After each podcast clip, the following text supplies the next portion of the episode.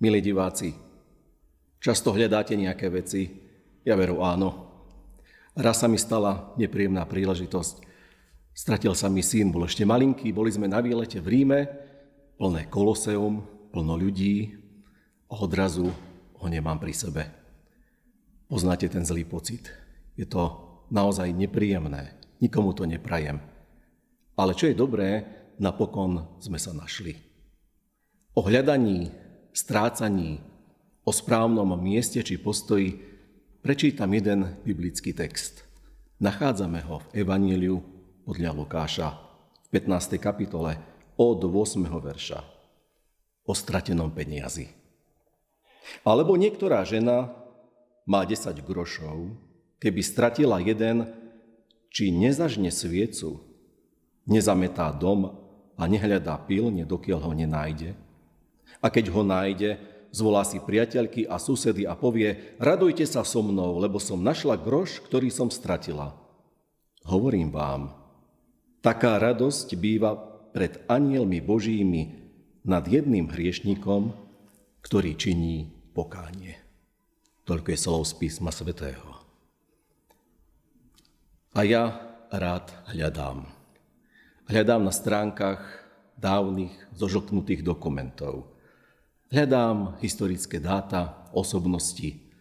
Aj tu v tomto cirkevnom zbore v Ružomberku môžeme nájsť nejaké stopy. Napríklad významných dejateľov. Vladimíra Pavla Čobrdu, biskupa Evangelickej cirkvi, alebo farára publicistu Gustáva Plavca. Spomenul som len niekoľko. Ale môžeme nájsť v úvodzovkách aj to, čo tu nie je. Napríklad známeho odborníka na semické jazyky, sociológiu a teológiu Jána Lajčiaka. Naozaj tu nebol, ale na začiatku 20. storočia sa uchádzal o kňazské miesto. Z rozhodnutia vyššej moci sem neprišiel. Jeho život bol k záveru žiaľ tak trochu tragický. Niekedy naše rozhodnutia alebo rozhodnutia iných spôsobia, že sme nie na správnom mieste, že sme niekedy stratení. Naše rozhodnutie neísť po správnej ceste viery ide naozaj kde si mimo Božiu milosť, Božie spoločenstvo. A nie len to. Dokážeme sa strácať. Strácať navzájom, strácať sa láske, stratiť sa manželke, manželovi. Dokážeme stratiť deti, a dokážeme byť stratení aj v cirkvi, v cirkevnom zbore. Ale je tu niekto, kto nás hľadá.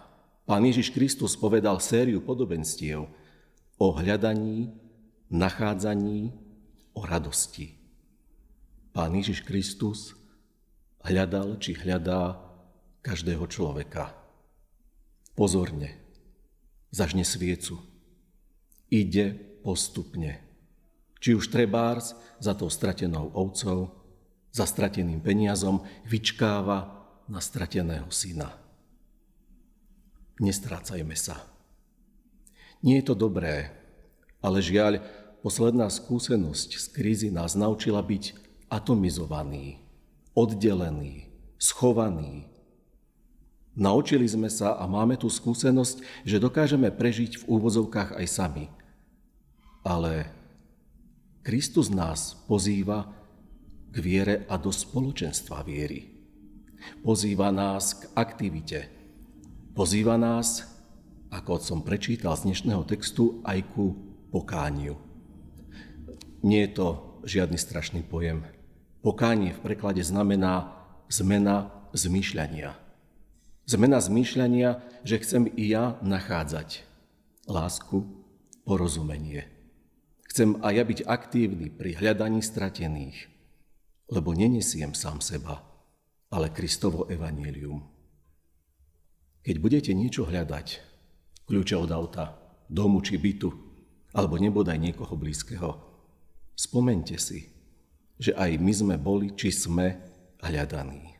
A sme zároveň aj očakávaní k radosti, trebárs na službách Božích, biblických hodinách, diakonskej pomoci, akomkoľvek spôsobe pomoci pre cirkevný zbor, pre kráľovstvo Božie. A vlastne o tom sú podobenstvá, pozvania do Božieho kráľovstva, k požehnanému životu tu v časnosti a raz vo väčšnosti, vo väčšnej radosti. Amen. Pomodlíme sa. Pane Ježiši Kriste, ďakujeme za Tvoju lásku a milosť, ktorou nás nachádzaš často stratených, osamotených, možno v nejakých krízach. Prosíme ťa, aby sme o to viac chápali Tvoje očakávanie. Máme na mysli niektoré podobenstvá. Ty, hospodine, očakávaš svoje deti ako toho strateného syna, ktorý sa odsudzil a nakoniec si uvedomil svoju biedu a rozhodol sa, že príde. Prosíme ťa, aby sme i my mali silu ísť k tým, ktorí sú stratení a dokázali im pomôcť v Tvojom mene, s Tvojou láskou a s Tvojim evaneliom. Amen. thank you